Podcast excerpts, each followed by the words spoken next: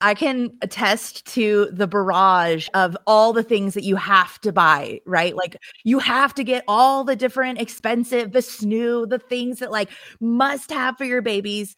I remember my pediatrician talking to us once and she says, you know what?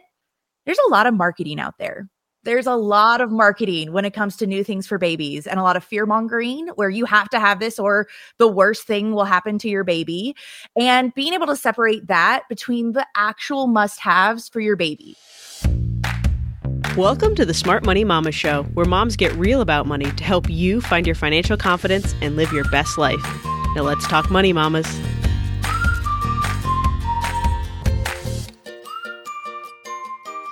Hey, hey, hey, I'm your host, Chelsea Brennan and Mamas. Today on the show, we're diving deep into how you can save money as a new mama. And I'm so excited because I'm going to be joined by three incredible ladies. Tasha Cochran, founder of One Big Happy Life, is a mom of two and an absolute pro at deciding what matters most and building a wealthy life for yourself. Kristen Stones from Sense and Purpose is also a mom of two who's amazing at taking advantage of all the ways there are to save money. And last but certainly not least, we have Bethany Bayless, co-host of the Motherhood and Money Show and a new mom whose son recently turned one. Happy birthday to Caden. We're going to dig in on how to deal with the pressure to buy all the things for a new baby, maternity leave, and the best parenting advice we've all ever received. As a reminder, these episodes are recorded live on YouTube Tuesdays at 1 p.m. Eastern Time. So if you want to have your questions answered on the show, be sure to subscribe to the Smart Money Mamas YouTube channel and join us there. Are you ready? Let's get started.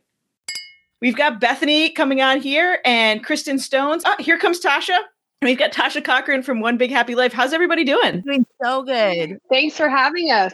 I'm so excited to have you all here. Do you want to introduce yourselves? Let's start with Bethany. Thank you so much for having me. This is so incredibly exciting for me. This is actually my first chat with like an adult and then especially in the virtual space for content in over a year. So this is really exciting for me.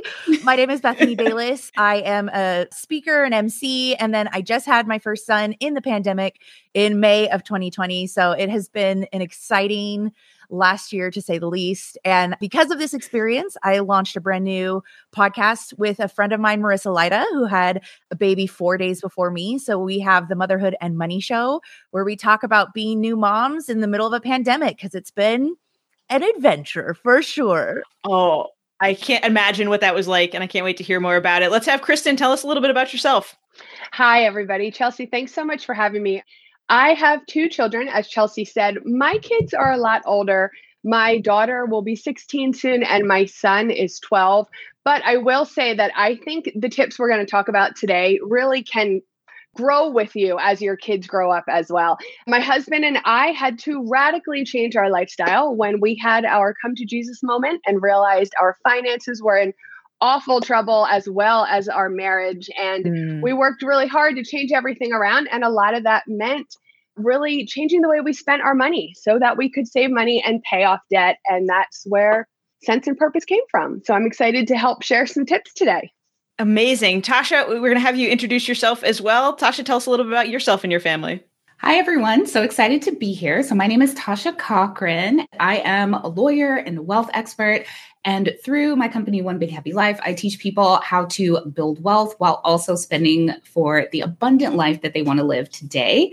And a little bit more about me and my family. So, we are a bit of a non traditional family. I have quite the spread. I have a 19 year old. So, today we were just actually looking at college apartments for her and a five year old. So, we are looking at kindergartens for him and potentially moving. So, I had the experience of being a mom like 20 years ago and today. And I will say it's like a very different experience.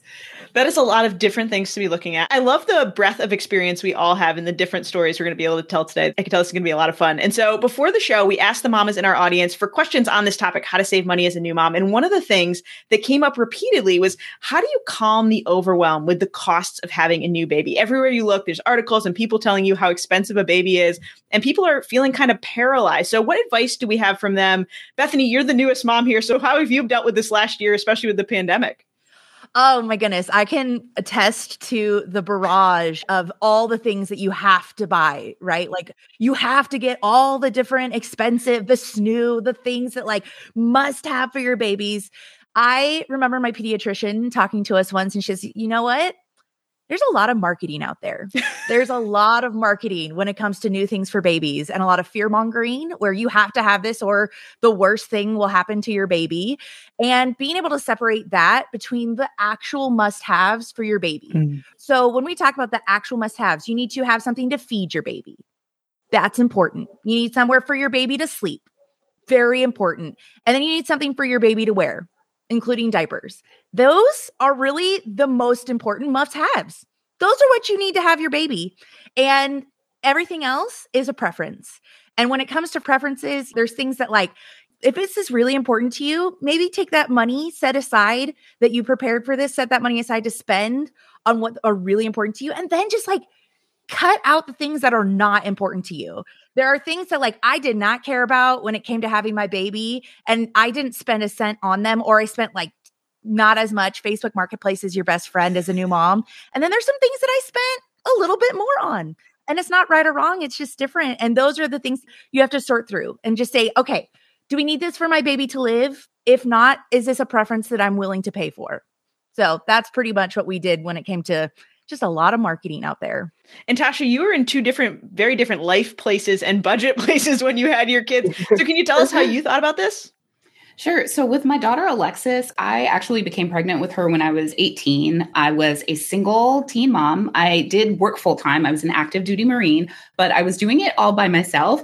And this was before social media was a thing. Thank goodness, because I just didn't have the same sort of like marketing pressures that you have nowadays. And so I was also trying to figure out like, how am I even going to support a child at all? So I knew, like Bethany said, I'm like, okay, so we need a couple of things. We need childcare because I'm going to be working full time and I'm a single mom, a place for the baby to sleep, and a car seat because I'm driving and baby clothes and then what am I going to feed this baby? So those were like my big five when I was 18, pregnant, making less than $24,000 a year. Wow. Then by the time with my son, now I'm a lawyer, I'm in a multiple six figure household.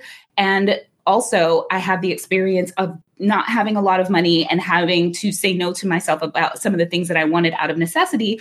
And back then I told myself, oh my gosh, when I have my next baby, I'm going to buy that you know, $2,000 like nursery set with the matching everything and the changing table. And I'm going to buy that $800 glider because I'm going to have the money. And then I had the money for it. And I'm like, why would I ever spend my money on that? so I didn't do those things. Did I buy a lot of luxuries? Yes. So, like the swing, right? The $200 baby swing, which was awesome. The silicone nipple bottles that simulate your real nipple. So there's no nipple confusion. I did those things.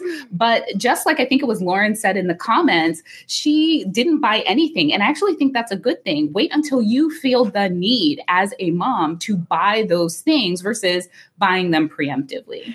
I totally agree with this here, especially because our kids just don't like certain things, right? Especially as a new mom, you buy this expensive thing and you know your kid rejects it. One of ours was swaddles. We bought like four of those Velcro swaddles. Neither of my kids wanted to be swaddled. It was like a nightmare until we unswaddled them. And so we pass them on to another family. And so waiting until you see what your kids need. Kristen, what about you? I know that you mentioned that your relationship was not in a great place and your finances weren't in a great place. How did you handle that anxiety? Well, these ladies already covered everything. I think one of the most important things is really to be as prepared as you can, of course.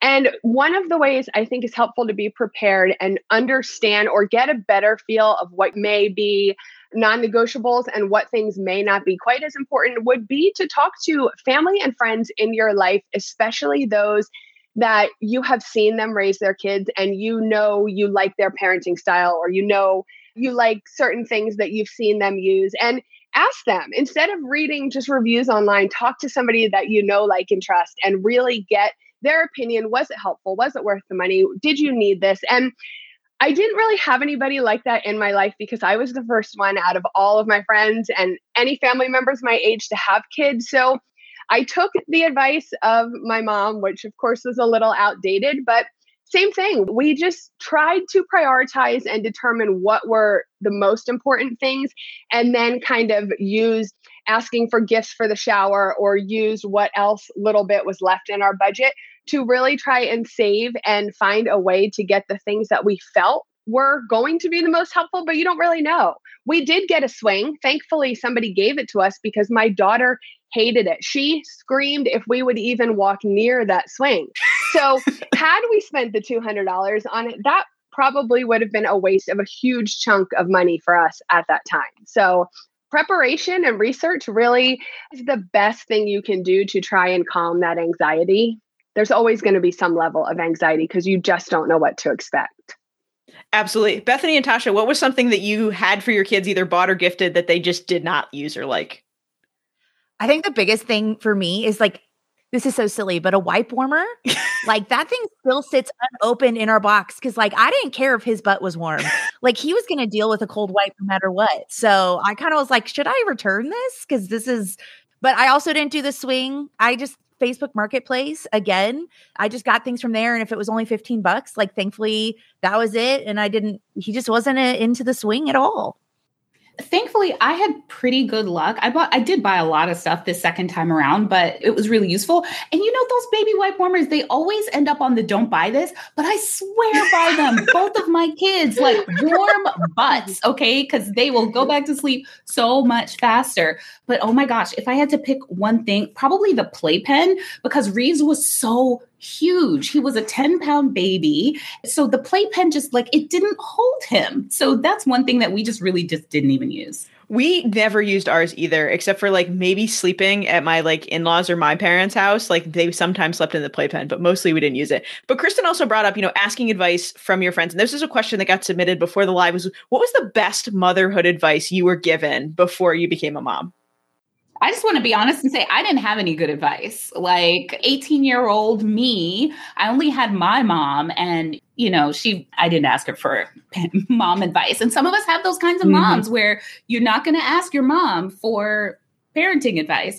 And so I just kind of like figured it out on my own. And I kind of think that that was a really like a nice thing to just be able to not have expectations, to not have other people telling me what to do, and to just like intuitively parent my child. It worked out well. She's, you know, functional. So, I mean, she's amazing. No, she I is. can attest to that. she's amazing. Yes, she. I should have her come wave and say hi. She's awesome. She should. And piggybacking off of what Tasha said, it was so funny on my Facebook. A memory popped up today. Is actually my son's due date, and he came two weeks early. And so I did this post of like, oh, it's his due date. Thank you for coming early. It's been two weeks. This is the best. And in that, I saw a comment that I had forgotten about. And it was actually somebody gave me the advice of the first two weeks is just a crash course on parenting. like you don't have to really have anything figured out. And then the first two weeks, you're going to find a rhythm. You're going to find what works, what doesn't work. If they go back to sleep faster because their butts are warmer, it's perfect. and so just having that crash course and like tasha said just you have to figure out your kid. You have to figure out what they like and mm-hmm. you know they're going to be super good at some things and maybe not great at other things and it's hard to not compare them to other babies and see like oh my gosh their kid is their kid is sleeping through the night at two weeks. How wonderful for them. And in actuality you have to figure it out so much on your own and people can give you advice but the best advice is probably just like you do you and you're going to figure it out and you're going to do great and you're going to have awesome kids like Tasha. I have met her daughter and she's awesome. Alexis is amazing. And so the biggest piece of advice I actually got was not about like the first couple months. It was just with parenting and actually with the baby. I had a colleague at work tell me, don't make any major life decisions in the first six months after you have a baby. Not about your work, not about where you're going to live. Like just if you were going to go back to work after maternity leave, go back to work after you like let your your brain kind of settle and settle into your new life before you make any changes, which was such a huge thing because so much is changing and you think you can fix it sometimes by just like, well, maybe if I didn't have this job or maybe if I didn't live here, maybe like our relationship feels strained right now and just giving it the time to kind of settle out. Which begs the question too of we've talked a lot about the stuff that our kids get, but what do we have to do with our personal finances before we have kids to put us in a little bit of a more secure space? Kristen, do you want to start us off? Save every single dime you can save is really the best advice. We didn't do that in any way, shape, or form. We were completely unprepared. We had just moved into a house a couple months before, so everything was a shambles. Really, again, not to repeat myself, but do your research, prepare as much as you possibly can. I think really sitting down and having an extra in depth budget meeting, goals meeting, parental planning meeting with your spouse or partner if you have one. And if not, maybe just somebody that you really trust in your life that can kind of help you navigate some of this and really just lay out what are you going to need? What are the costs that you think you're going to incur? Like Tasha said, are you going to need childcare? If so, take some time and try to do some research ahead of time. Daycare isn't really a place you want to bargain shop. You want to make sure that your child is well taken care of. So you need to make sure that you're prepared because you can really have sticker shock once you call around and you find out how much a good quality daycare is actually going to cost you. But really take a look at your budget, take a look at your current savings rate. And are you able to cut certain expenses that you have now that maybe won't be quite as valuable to you once you have a child here? And I think really just projecting out as much as you can what you're going to need if you're taking off work. Can you replace that income? Do you have some type of short term disability to give you some type of income while you are out? How long can you take maternity leave? I'll just go the whole time. So I'm going to pass to somebody else. well, let's talk about maternity leave then. So, Tasha, you were in the military. What did maternity leave look like in the military? So, in the military, I got six weeks of paid maternity leave, which in the US is sweet because so many employers don't offer that at all. Whereas when I tell my Canadians or my like people who live in like the UK, and they're like, "You only got six weeks, you poor thing," you know, like kind of patting me on my head. We give thing. puppies longer than that. Like, what do we? right? 12 weeks before they have to go to their forever home. Exactly. So, going back to the expenses thing, like I knew again, because I was a single mom, that I was going to have to start paying for daycare. So, what I did, that's the budgeting method that we teach now, which is the one year spending plan. Mm. It actually came about because guess what? It takes nine months to make a baby, and then six weeks of maternity leave. And then six weeks later, then I've got a regular budget, my post baby budget. What does that make? 12 months. So, I actually created my first one year spending plan when I found out that I was pregnant and I was going to be a single mom, I said, okay, I've got 12 months to figure this stuff out and figure out how I'm going to be able to afford this baby once the baby is here. And so I just like put together my budget, figuring daycare was going to be the most expensive part. But then I was also able to plan, okay, this month is the month I'll be able to buy my crib. And this month is the month that I'll be able to buy a car seat because I could see my whole year at once.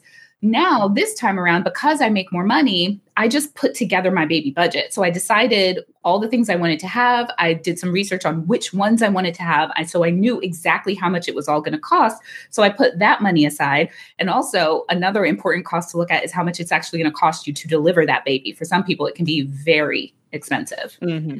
And so, Bethany, you had a baby during the pandemic. And so, what were you doing for work before you had your baby? What did your maternity leave look like?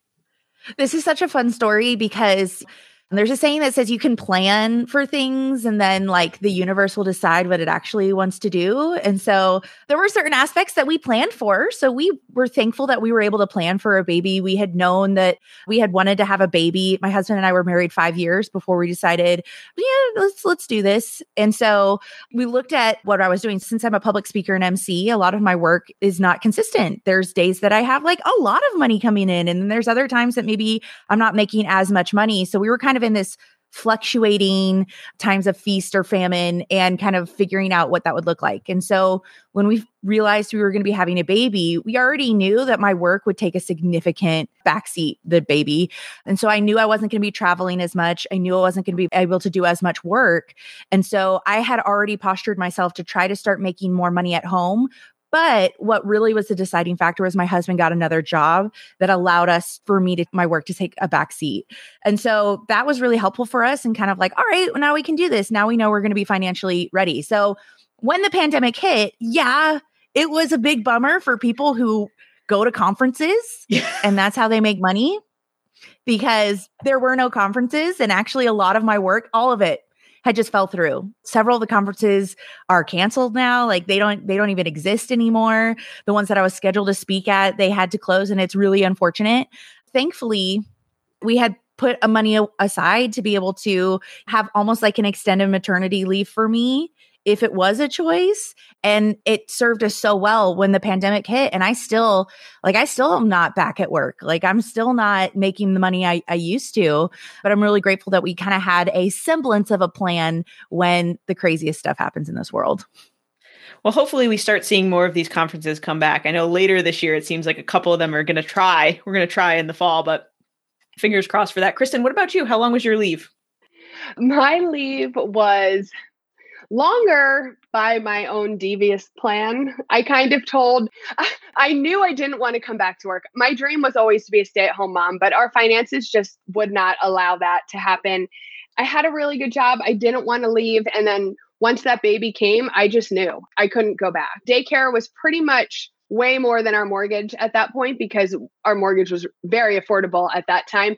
And I just knew if we, I don't know, prayed a lot and, and really worked hard to stretch our dollar as far as possible, that somehow by the grace of God, we could make it work. So I took my short term disability leave. I told my employer the whole time, I assured them I was coming back and I didn't come back. At the end, I let them know and I didn't come back. And I felt terrible. I felt really bad. But my boss ended up telling me that she knew the whole time there was no way I was coming back. So I guess they had somebody already training and they they were fine with it. But I just could not leave that that little baby. And my short term disability was like, you know, 66.6 repeating percent of my salary is what I got. And I squirreled it all away as much as we could. And I just, I never went back. And then once the baby was a couple months old, I started bartending for a couple years. It was not ideal. My husband went third shift. I never slept. I didn't sleep for like three years straight, but we made it work. We figured it out. And that's a great point about maternity leave. I know that a lot of employers know that people change their minds after they have a baby. And so having a conversation too of like, hey, I really intend to come back to work. But if I change my mind mid maternity leave, what do you want me to do? Sometimes companies are actually better off knowing so they have time to hire somebody else and they'll continue to pay. So just be clear beforehand. Tell them you're coming back if that's your intention before you have your baby, but it gives you options. I know at my job, we actually had a very honest conversation with the HR rep who was like, listen, replacing you guys is really hard. And like, I know you want to come back, but if you don't, just tell us. Like, we'll pay you through leave, but we just want as much time as possible to find a replacement. And so sometimes you have to keep it quiet, but just as a way to like, sometimes just like letting them know what your options are kind of can, can help as well. Yeah, let's also talk about the fact that they have to keep paying you. Like, even if you say midway through, like, I'm not sure that I'm going to come back, they definitely can't fire you then, right? Because it'll be very, very obvious. I thought they would. no, no, illegal. But I want to just say because both Bethany and Kristen did not go back to work. So I went back to work after both of my children. So when I had my son, I was working at a law firm and they had 12 weeks of paid maternity leave. So I feel extra lucky that I was working for two employers that offered paid maternity leave. And I did go back to work. After my son, it was hard because we struggled to conceive him. It took us four years to conceive our son. And I almost didn't go back because I'm like, well, what if this is my last baby? And so I know that there are probably other mothers out there who staying home is not an option for them. And so, you know, I just want to validate also that choice of like, yeah, it's still going to be hard, even if you decide to go back to work. And for some moms, it's also not hard. So if that's you, that's okay too. But I went back to work and I really want to lean into that idea of not making any decisions, like life changing decisions for the first six months, because it was hard at first, but I definitely got used to it. And especially, I had a flexible job where I could work from home two to three days a week, and I had a nanny. So when I worked from home, then it was like the best of both worlds because I could still do work that I loved, but see my son all the time and still make money. I'm so glad you jumped in with this because, as you guys know, but I realize I haven't mentioned in this episode, I'm the breadwinner in our family, right? My husband is a stay at home dad. So, not going back to work after maternity leave was not an option in our house. And it was actually hard. So, I got 16 weeks paid at my job, which was amazing. It was incredible.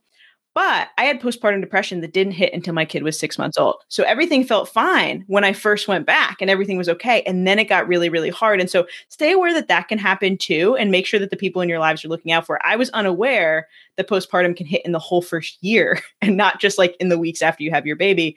But I was glad I went back, provided like some of my normalcy in my life and, and my own challenges. And then after our second kid, I started Smart Money Mama. So I was definitely working quite a bit after I had my second as well. So validating that is absolutely true. But we mentioned finding ways to save money as much as possible. Bethany saving up for an entrepreneur maternity leave and Kristen looking to be a stay at home mom. What are some of your guys' favorite ways just in your day to day life to save money? And maybe we can start with Bethany.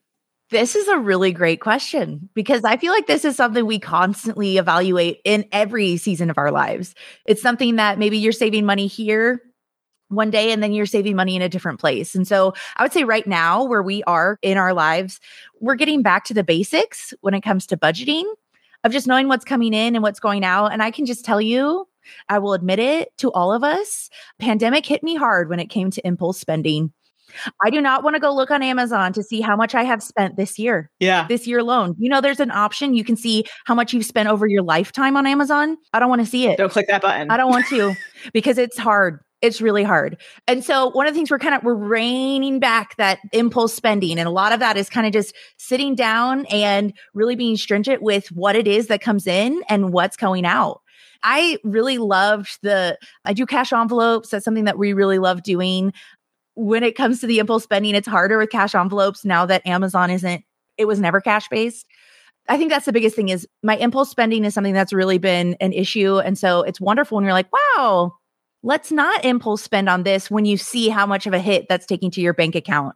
And then when it comes to like our menu and shopping, I try to write out our menu every single week so that I can go to the grocery store, use my cash envelopes, and then not have that impulse spending when it comes to just going to the grocery store and seeing all the things that I want and all the wonderful options that I can eat tonight, especially when I was a nursing mom. Oreos were like a good go to and chips and all that stuff. And it really took a hit on our budget. So just kind of seeing what's going in, what's going out, and going back to the basics really served us really well when it came to these things that we now have to provide for our son that's here.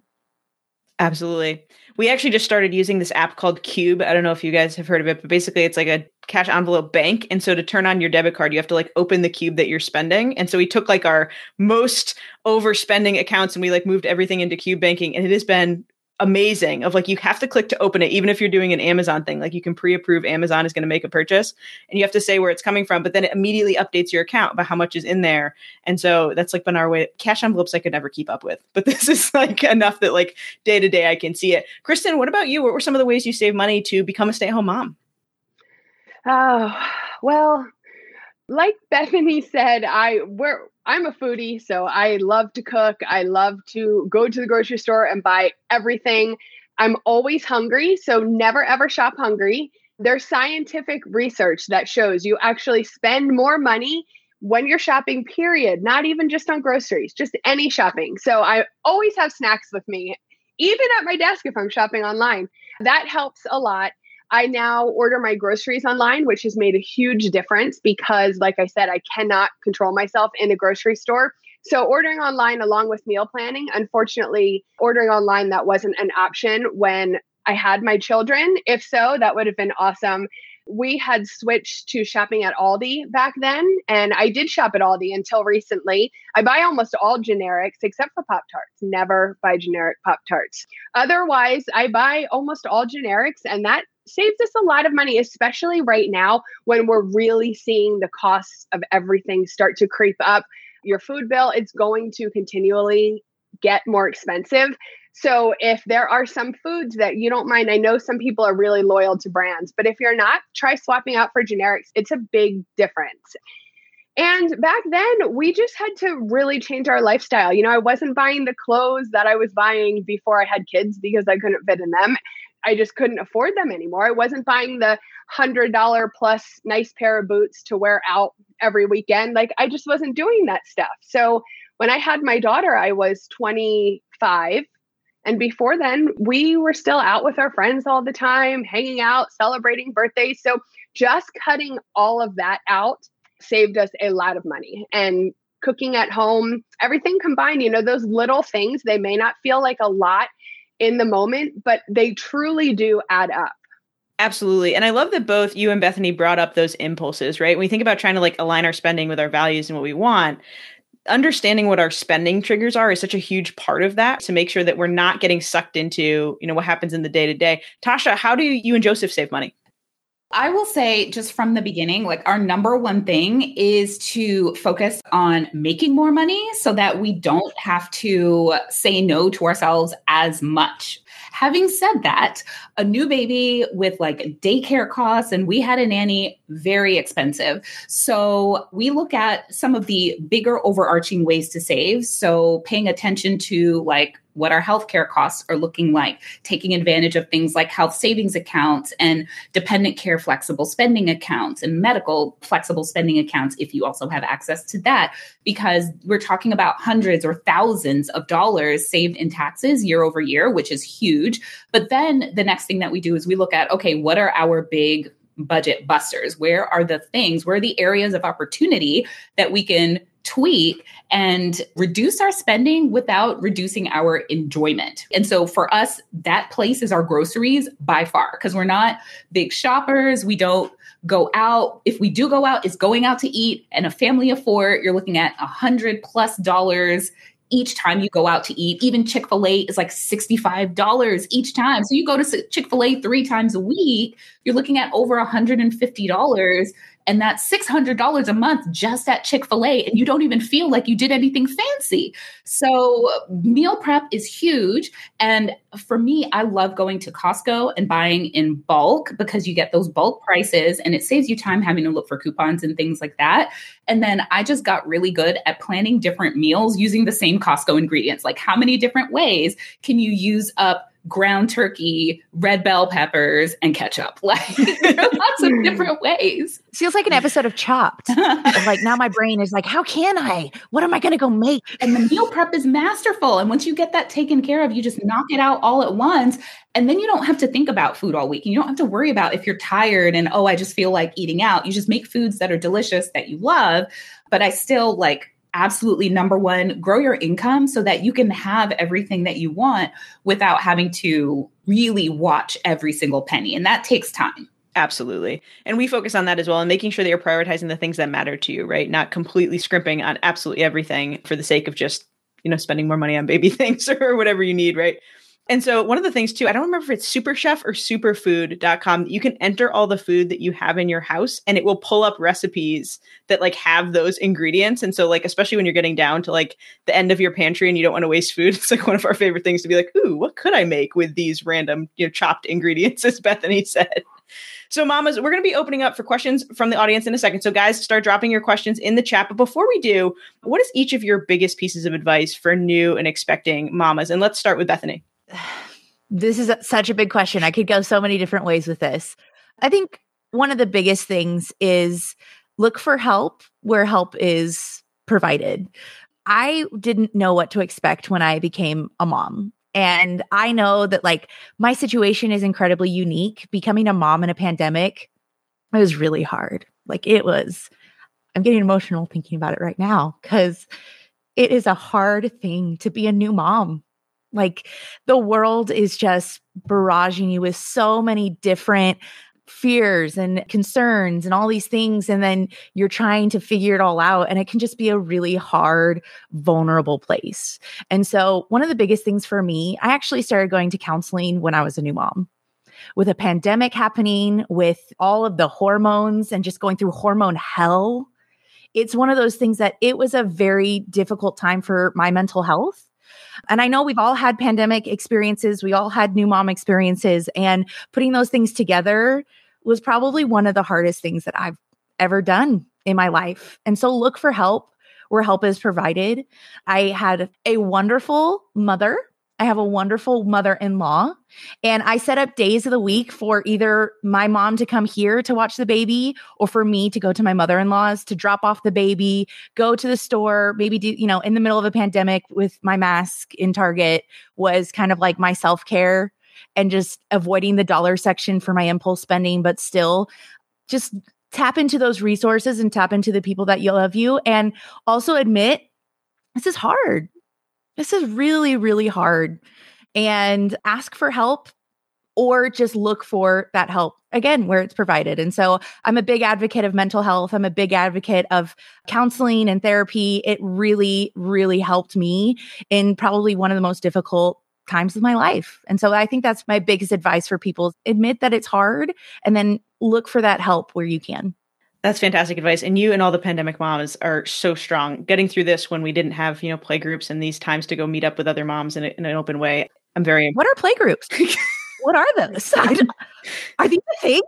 those are a thing. Yes. Tell me more. This was the only way we met new moms, right? And so, like, I was a working mom, so it was really hard. But there was like a board in our local area where it's like I remember going to other women's houses and like meeting up with other kids who's like kids we're in the same six month range and hanging out with them. And it was like one of the only ways that I figured out that you know I wasn't the only one lost and I wasn't the only one overwhelmed. And so, not having that, I all the hugs, Bethany and Caden is adorable and amazing. Thank you. and I just a little plug of it's not an ad or anything. I actually met moms through um, an app called Peanut, which it's like Tinder for moms where you just swipe right or left on the kind of mom friends that you want to have. Like no shame if you know you're just maybe not the right mom friend, you can just swipe up or down. But I met some really wonderful amazing women through this app that really helped me when it came to being a new mom. And so there's technology out there, play groups and Tinders for moms.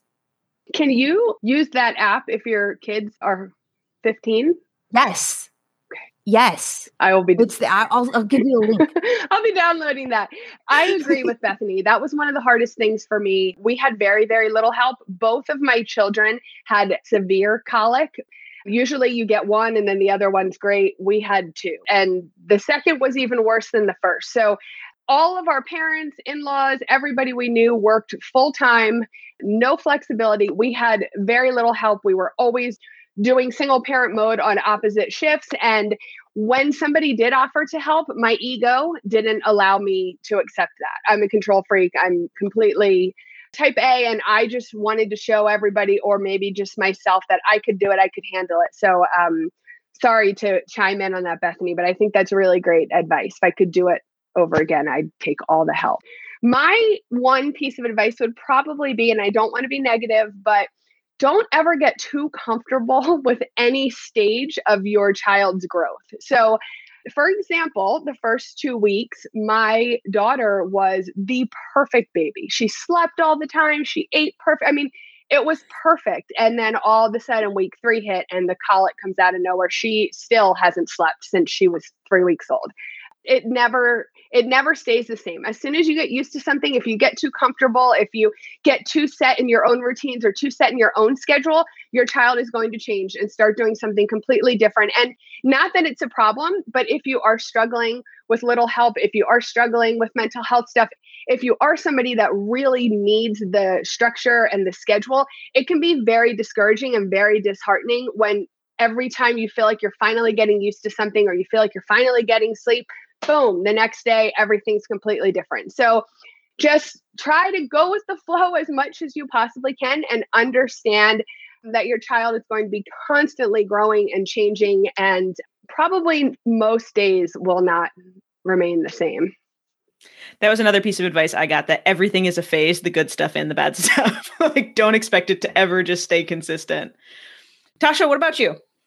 So I definitely co-sign on the get help. Now, Unfortunately, I have never lived in a place where that help came from family members or friends because, again, I had just joined the military. I just got to Quantico. So my family was in New York. And then when we had our son, we were in Maryland. So that meant paying for help. And that's okay too. Like it is okay to save on your grocery budget so you could spend money, but to send your laundry to wash and fold so you don't have to spend 15 hours a week washing clothing and folding it. Okay.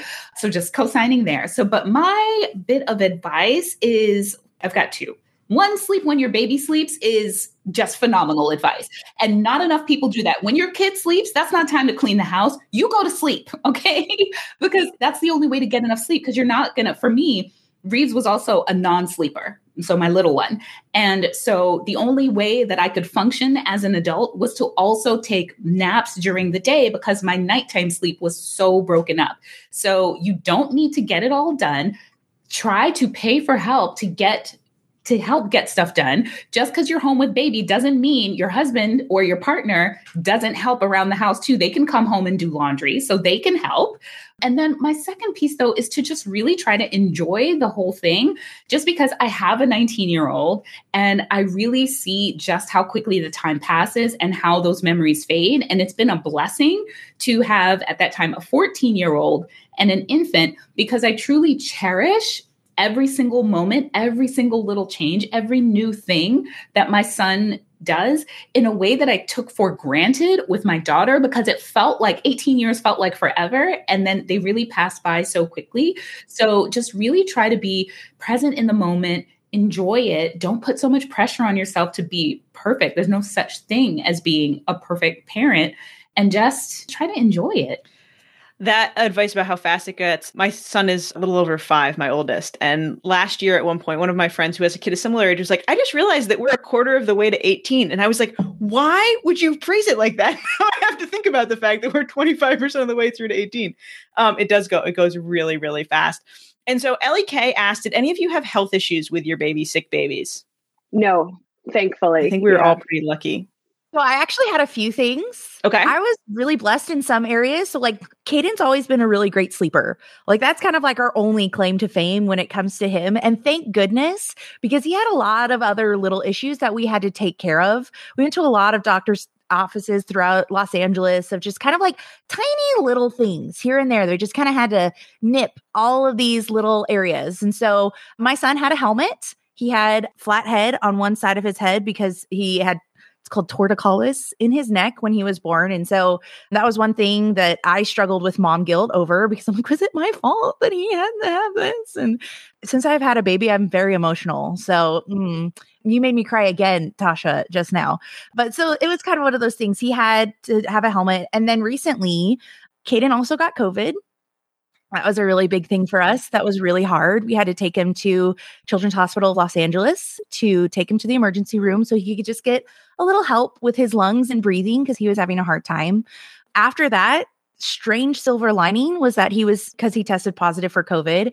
We went back to Children's Hospital Los Angeles because he had to get a tumor removed from his eyebrow.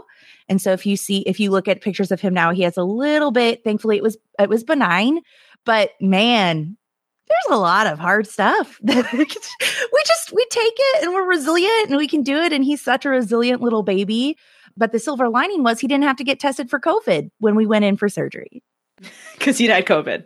He had it and so he had the positive test and they didn't because they still shove it up his nose when it comes to all of that. Well, at least he didn't have to do that again yeah. Just little things here and there have just been annoying but thankfully we have it really good. Like all of those things were a huge blessing. Like he didn't have more issues when it came to them testing that tumor. He didn't have to have, he has a perfectly round head now. It's beautiful. Everyone comments on how round his head is because it's just the helmet did its job really, really well. But those are some of the health issues we had to deal with. Well, I'm glad he's doing better now. COVID must have been a very scary thing. He's great. And it doesn't really end when these little things come up. My three year old gave my five year old a concussion last night. They're not currently home. They're at my in laws. So I got a call at nine o'clock that Henry has a concussion because George hit him with a glass popcorn bowl and things happen and they're going to be okay he'll be fine. But yeah these things come up it's and that also comes back to money too of making sure we're planning for medical expenses and that like one of the things that we know surprises a lot of moms is that your baby gets their own deductible after they're born and so if your kid ends up in the nicu or just really has like these kind of smaller things happen you have to have a budget for those expenses as well all right, we have a few other questions in the comments. Evelyn says, My husband and I struggle hiring someone to watch our three girls. It's just so hard to trust a stranger. How did you guys handle, you know, hiring the first people to watch your kids? We didn't. We have still at 15 and 12 never had anybody that wasn't family watch our kids. Now, that to say, we've never had anybody actually babysit other than a night here and there. So we don't get out much. But one thing that I would have done had we really needed to get some help and didn't have any other options would probably be to try and find somebody in my life that maybe had the same type of needs and maybe we could swap if schedules allowed. Maybe i could help them out and watch their kids a couple times and then they could help me out and watch mine. Or if they don't have children maybe if there's someone that you do trust and there's someone willing to watch your children, maybe there's something else that you could give them to compensate for them helping you out with your children. Just, I always tell people try to make sure it's even so that one person isn't feeling slighted and the you know feeling like they're giving a lot more and the other is taking. So if you're going to swap maybe you know how to cut hair. Maybe you could cut their hair for them or maybe you could give them a massage or do their nails bake them a cake. I mean there's so many things that you probably don't even realize that you could offer somebody else that would be of value to them. And that would just be one way to get some help with somebody that from somebody that you trust instead of some rando. yeah, don't leave your kid with some rando. well, they're random until you get to know them. Speaking as someone who has left my kids with many, many randos. I think Tasha is an expert on this. Right, yes. So my daughter Alexis went to daycare when she was six weeks old. I didn't have a choice. So I was lucky enough that I just interviewed a lot of places, right? So that's that's what you do. You go, you get you're going to go with your gut, go with your mama gut. And as you interview people and you get to know them and you like spend time in the centers, you watch how the teachers interact with the kids, that will give you a vibe for whether or not it's a good fit for your child. So with Alexis, we put her in a home care provider that was like certified by the state and all of that. So on the fully on the up and up. And it was the best experience because her name was Janet and she truly treated those children like she was grandma and these are their kids. And she would like even cook us dinner. So we would like take home like pans of manicotti because she was Italian and we would go on vacation together. But it took a while for that relationship to build to that level, but it was the best experience. And then then it was time for her to move on to pre-K. And so then she went to a regular sort of like a preschool. And so again, it's just checking out those preschools and seeing which ones have the right vibe, which ones make you feel comfortable. I think it was, was it Bethany or Kristen? I don't know, that was talking about you don't really want to skimp on childcare. This is one of those places where you're to pay money for probably the best places that you want. And then lastly, we did with Reeves a nanny.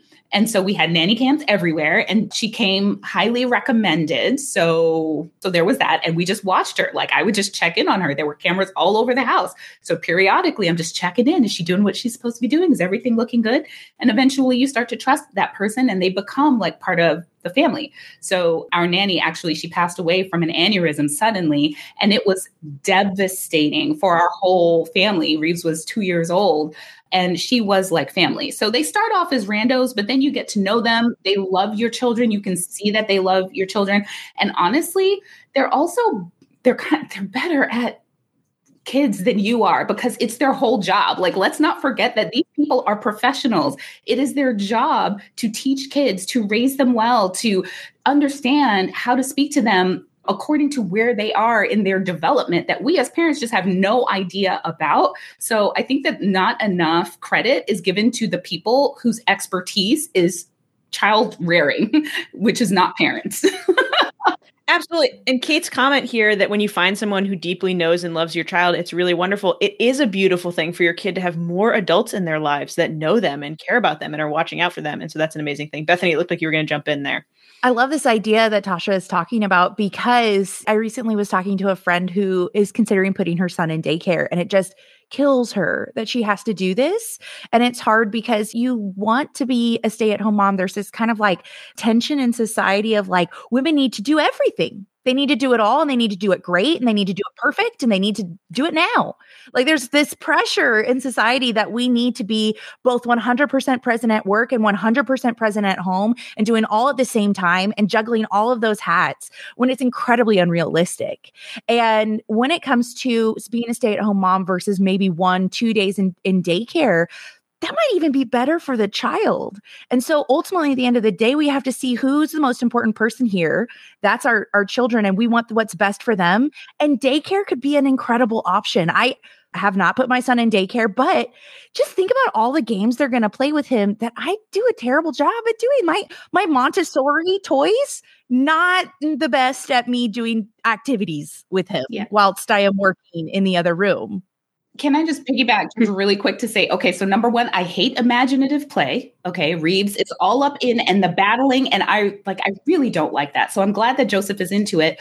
But even when we had our nanny, when Reeves was two years old, he was already, he knew all his letters, he knew the alphabet, he was counting. And I'm like, you know, I think he needs a little bit more than just being here with a nanny. So we had a nanny and he was in preschool three hours a day. He was so the nanny would come in the morning, she would drop him off at preschool, she would do other things around the house, and then she would pick him up. It was three days a week. So, and that's what he needed, and he fully thrived. And thankfully, we actually did that because when our nanny passed, he went there full time and he already knew the teachers and everything. And in fact, one of his teachers was so close to the family that her daughter, who is a teacher, is also Reeves' summer nanny. Awesome. So it's like you build these relationships.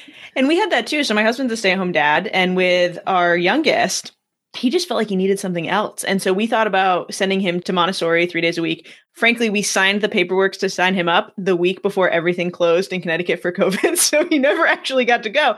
But he's starting preschool in the fall. And like we cannot wait for him to have that interaction. So you can find really amazing people. And if you're looking for more daycare providers, if there's a college in your area, we've had a lot of luck posting in those groups looking for people older, a little bit older, especially if your kids are um, young who are willing to watch your kids and you can interview them, find people that fit. And then things like care.com that'll do full background checks and help you find really good babysitters. You are going to pay for it, right? Like we talked about, but there is that option we all also have different work experiences. And so, Stephanie wanted to know, do you have any advice for thinking about going back to work, whether how, when, where, part time, full time, etc.? I'm currently part time, but wondering if or when I go full time. So, Stephanie, we've already touched on that. Tasha was full time and went back both times. I was full time, went back the first time, and then became an entrepreneur the second time. Kristen became a stay at home mom, and Bethany is an entrepreneur going back into entrepreneurship. And so we all have different perspectives. Bethany, how are you thinking about getting back out there with conferences as the world opens back up? This is a really so many great questions that you are throwing my way because I just don't have a lot of answers for them. It is something though that I am itching at. Mm. I took more time off than I intended to. And as an entrepreneur, like that hustle is always there in the back of your mind. I felt just for the first nine months of Caden being alive, I'm like, I need to hustle. I need to hustle. I need to make money. I need to figure this out. I need to, I need to do, need to. And then like just when the pandemic was here, it was like giving myself that permission of it's okay not to hustle right now. It's okay to not have to keep going, going, going. And so I'm feeling that hustle again. I'm feeling it come back. And the really crazy thing is there are so many ways to make money these days. It's beautiful. And so, you know what? I don't know if I'm going to go back to conferences. It's been an amazing part of my life. I love it. As you might see, I have a bold, bright personality about me. That's who I am. But I'm also kind of transitioning into some other things. And so I am this is weird to come out of my mouth. I, am an artist. Guys, Bethany makes the cutest stickers, the cutest stickers you've ever seen. oh my gosh, thank you. I need stickers. Let's talk. oh my gosh, can we please? Yes. I would love that. And so it's this weird thing of like, I never considered myself an artist. Like, it's something that I look back now. My mom brought over a ton of junk. I mean, boxes from my childhood that I still have to go through. And in these, I'm starting to like pull out like all of my artwork of when I was a little girl. And I had like Bethany's portfolio and like looking at all these, I'm like, I've always been an artist. Like that's kind of been who I am. And so I feel like this year's been a big year of self-discovery and figuring out what it is. And and now I'm starting to sell stickers on the internet to strangers. And it's like, what is this? And so I think learning more about myself, again, going back to the therapy, mm, best thing I could have ever done to help me you know that creativity is coming back and then being creative about making money and being creative of how to make money from home because this is my office that's my son's playroom and so being able to do both and and having that pressure but also kind of being creative just maybe find new ways to make money. Maybe it's something you've never done before. Maybe it's something you've always wanted to do. And just looking at those dreams that you might have had that you forgot about and being able to find ways to make money and get that hustle back. And so that's a really long story to say. I'm working on it and it's been really cool Oh, guys, and we're going to link Bethany's stickers in the description of this video when we get off. But Kristen, you talked about wanting to become a stay home mom, but at some point you started your blog and you started your online business. So when did you make that decision? I did. After I had my second child, I went back to work full time, like a normal nine to five desk job. It was really hard. It's not something I wanted to do. That I always had an entrepreneurial spirit. So desk jobs kind of crushed my soul day by day. But the thing is, nobody can really tell you what's right for you. You have to be able to back just back to the original question. You you know what's right for you, what's right for your child, what's right for your finances, what works with your spouse, what doesn't put a strain on your relationship. So there really isn't a right time when you should transition back to work or away from work or work more, work less. I think, along with what Bethany said, if you do feel that pull to stay home and be home, be close to your child, you can monetize literally anything. We live in such a cool era where you can seriously put anything on the internet in some type of way and make money for it. It just it takes the persistence, it takes a lot of hard work, but if it's something that's truly important to you, you can absolutely do that. And aside from that, Chelsea, back to your original question, as I said, I was always entrepreneurial. It took me a long time to really figure out what that was, what that feeling was inside of me that made me want to jam scissors in my eyeballs every day I went to a real desk job. I was always a really good worker. I had a good work ethic. I was always good at my jobs, but I hated them all. So once I realized what it was, I tried everything to have my own thing. You know, first women go through what all the MLMs, and then I started making decorated sugar cookies and people wanted to buy those and it just kind of evolved and i had a blog a couple years ago about health and wellness and then one day i decided i hated working out and i wanted to only eat junk food all day so i stopped that blog because it felt a little fake and then when we had our own financial journey, awakening, what have you, I just felt as though we had received so many blessings throughout our journey to improve our finances and pay off debt that it kind of, not to sound cheesy, it felt like I was being called to share this experience with other women because for a long time, I felt like we had no hope and we were stuck where we were. And once we climbed out, I just really wanted other women to understand that they're not stuck either and they do have the power to take back control of their own finances. And it just kind of evolved. Absolutely. Tasha, when did you make the decision to go from your full time lawyer job to running your own business? So, gradually, it definitely came from that feeling of not wanting to go back to work and also not feeling like I could stay home and still hit all of my financial and life goals, right? My professional goals. Yes. So, I actually started making money online when I was on that 12 week maternity leave. I started doing TaskRabbit for like $10 an hour. So, I have a Yale, a law degree from Yale Law School. And I'm like, all right, can I do TaskRabbit at $10 an hour? And I'm like, no, this is too much much work for $10 an hour. And then they tried to give me a raise because clearly I was like super overqualified. but I went back to work. And I will say, just for those people who are not entrepreneurial minded, I'd love to give some tips about how I made it work going back to work. And so I would just really think about, first of all, dumping as much off of your schedule as possible. All those things that you think that you have to do, just try not doing them for a while and just see what happens, right? And just focus on the one thing of like, how can I make it to work? Also, chances are you might be pumping, right? So support my breastfeeding, come home and be a good mom and partner, right? Like those are your only responsibilities and then you can figure that other stuff out. Like, how do I make sure I'm eating? Like, let's figure that out later because it's like we set these bars for ourselves that are so high that makes accomplishing anything really difficult. But also start thinking about what you need from your employer to make it work. So, my employer they put a fridge in my office for me. I had a private office because I was a lawyer. So you might not have that. So it's like, where are the spaces so I can pump? Where are the spaces that I need as a mom? And also, what flexibilities are available so that I can still feel like I can be present as a mom and still come back to this job and do great work. And don't be afraid to ask for those things because a lot of people are asking for them. And also, don't be afraid to look for another job. That's what I had to do. So I left that lawyer job for a job that was closer to home and it was a nightmare that had me commuting all the time 7 months later I looked for a different job like I really didn't care it's like if you don't want to support me as a mom I know I'm good I know my skills I know my credentials I'll go somewhere else that values me more and I did and that new job allowed me to work from home 3 days a week which was great because I was commuting into DC so you don't have to choose between being in a career that you love even as an employee and being a good mom you can do both so I just wanted to offer that as well. But I did get a taste for making my own money. And so then over the course of two years, it took me to grow my business so that I could replace my lawyer salary. And so I didn't have to take a pay cut. So I didn't have to choose between making great money, doing great work, and being a good mom. That is an absolutely beautiful thing. All right, mamas, we are at the end of our hour. So let's ha- have all of you share where people can follow you and see more of your work. Let's start with Bethany.